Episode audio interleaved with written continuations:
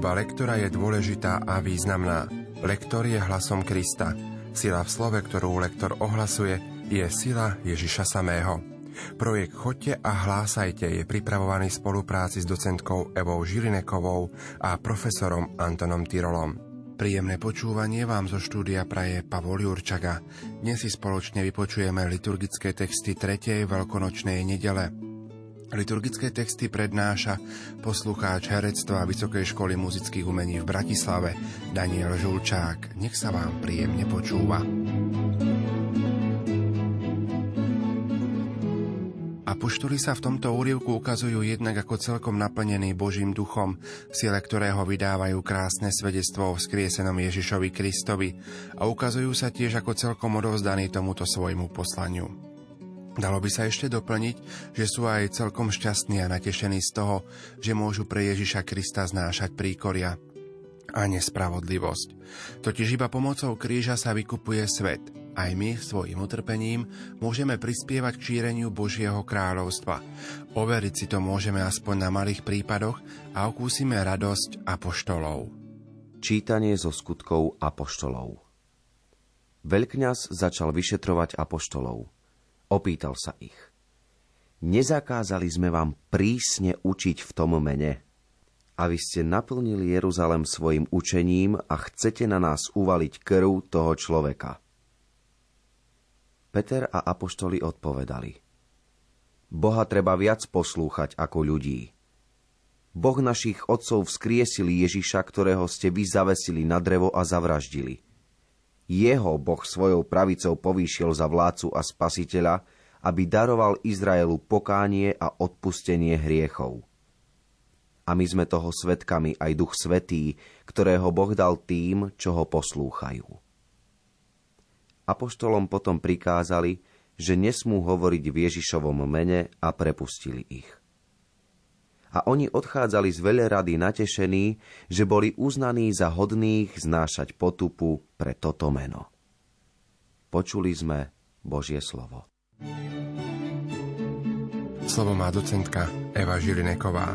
Vo vete jeho Boh svojou pravicou povýšil za vládcu a spasiteľa nachádzame skrytú paralelu medzi Mojžišom a Ježišom. Ježišovo meno je meno nad všetky mená. Už sme to mali v niekoľkých čítaniach. Preto si musíme s takouto úctou rozmyslieť, ako budeme intonovať toto Ježišovo meno. Veľkňaz, keď vyšetruje apoštolov, sa pýta, nezakázali sme vám prísne učiť v tom mene, nemá ani silu vypovedať meno pána Ježiša. A chcete na nás uvaliť krv toho človeka, vôbec ho nemenuje. A teraz na konci máme nesmú hovoriť v Ježišovom mene. Tu by mala byť obrovská láska, ktorá by sa mala možno premietnúť aj do nášho života, aby tá posledná veta sa týkala aj nás. Boli uznaní za hodných znášať potupu pre toto meno. Pozor na koncovky. Prísne učiť v tom mene. Učiť, aby nebolo uči. Krv opäť máme na konci slova U vo výslovnosti. Boha treba viac poslúchať ako ľudí. Vzkriesil, aby nebolo skriesil, aby nám zaznelo to F, vzkriesil. Jeho Boh svojou pravicou. Toto sú tie úžasné dve písmenká za sebou. Ou, ou. Musíme ich vysloviť presne, aby to nebolo svoje pravice, aby to bolo také niečo, taký hybrid medzi výslovnosťou E a U. Nie, to je svojou pravicou Izraelu, Izraelu. Pozor, pekne pomaly Izraelu. Nespájame nič, tam sa nesplýva, žiadna hláska nezaniká. A na konci tam tá veľrada sa veľmi ťažko vyslovuje. Veľrada. Pozor, pomaly. A oni odchádzali z veľrady natešení a tak ďalej.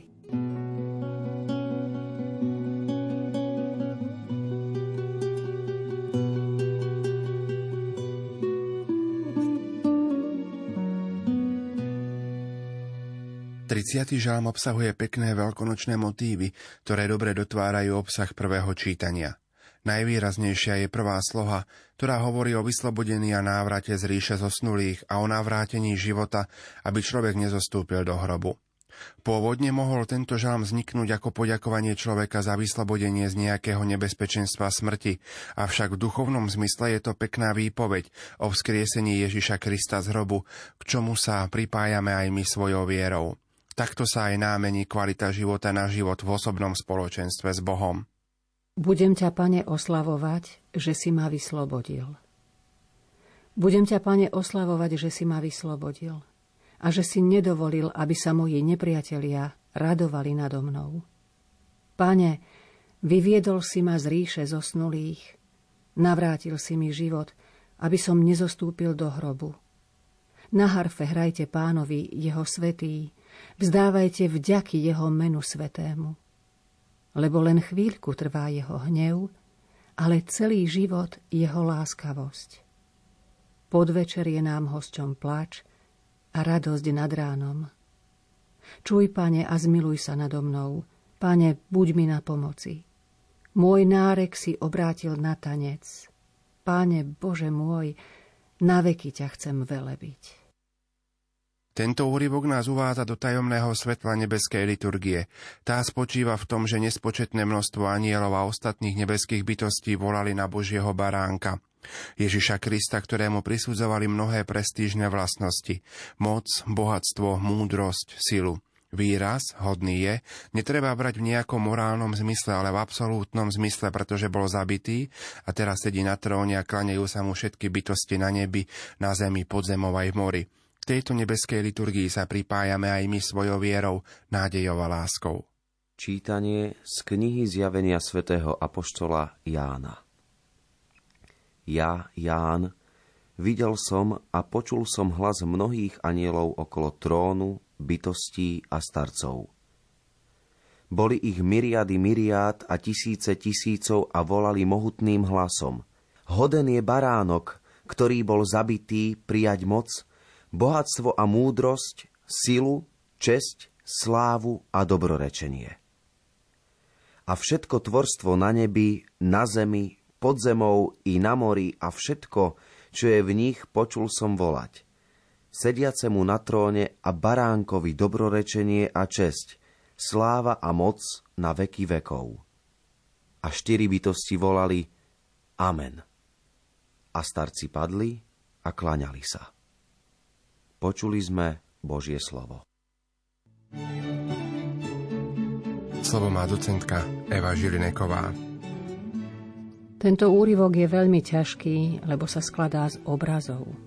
Je však dôstojný, je mimoriadne slávnostný, čiže tú modlitbu v strede by sme mali si veľmi osvojiť, aby sme jej rozumeli.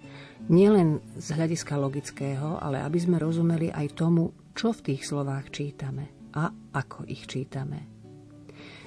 Pre informáciu možno viete, ale zopakujme si, myriada znamená počet 10 tisíc, to znamená myriady myriad, to sú 10 tisíce 10 tisícov a opäť tisíce tisícov.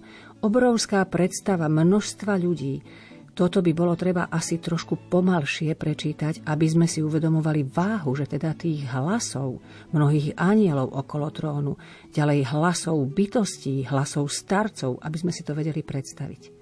Ťažké je v prvom verši to, to, to, toho zvolania hoden je baránok, ktorý bol zabitý, práve tieto dve k za sebou. My vidíme, že baránok, za tým je čiarka, pomôžme si týmto.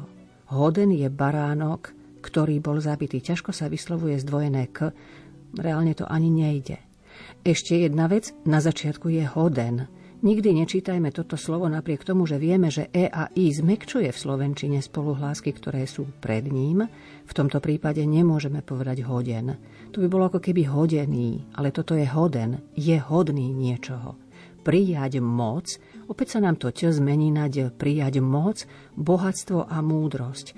Tu, keďže je koniec verša, tak to a múdrosť, toto slovo zaznie, neznelo múdrosť, ale sílu, česť, opäť dokončíme slovo, česť, slávu a dobrorečenie.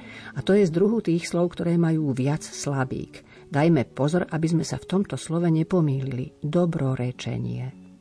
Všetko tvorstvo na nebi, opäť vyratúvam, v duchu si vyratúvam, aby sa mi to ľahšie hovorilo a pomalšie. Na nebi, na zemi, pod zemou a na mori a všetko, čo je v nich. Teda v tej zemi, v tom mori. Počul som volať a teraz opäť sediacemu na tróne a baránkovi. Ale tu, keď je baránok už vyskloňovaný, tak sa vyslovuje jednoduchšie. Baránok, tu mi to n zaznieť musí.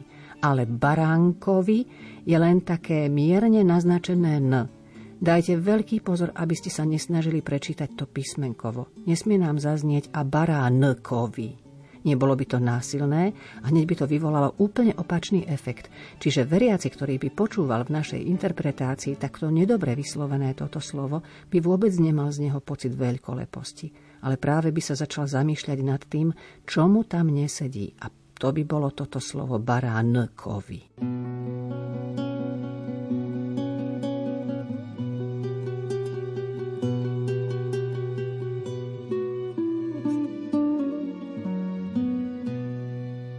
Dnešné evanielium nám predstavuje dve podstatné udalosti zo záverečnej kapitoly Jánovho evanielia. Je to zázračný rybolov a udelenie primátu. Obidva úrivky spája postava apoštola Petra, ktorý v prvom úrivku nedočkavo skáče z loďky do mora, aby bol čím skôr pri Ježišovi, ktorého veľmi miloval. V druhom úrivku pán Ježiš práve jemu udeluje v cirkvi primát, totiž starostlivo zo všetkých veriacich a to na základe lásky.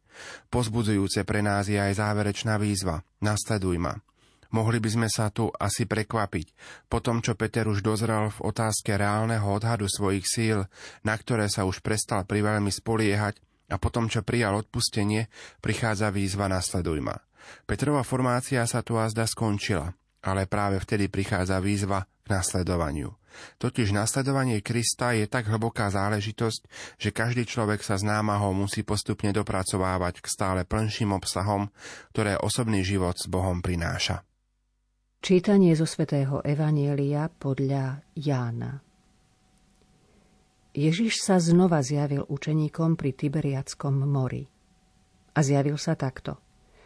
Boli spolu Šimon Peter, Tomáš nazývaný Didymus, Natanael z Kány Galilejskej, Zebedejovi synovia a iní dvaja z jeho učeníkov. Šimon Peter im povedal, idem loviť ryby. Povedali mu, pôjdeme aj my s tebou. Išli a nastúpili na loď. Ale tej noci nechytili nič.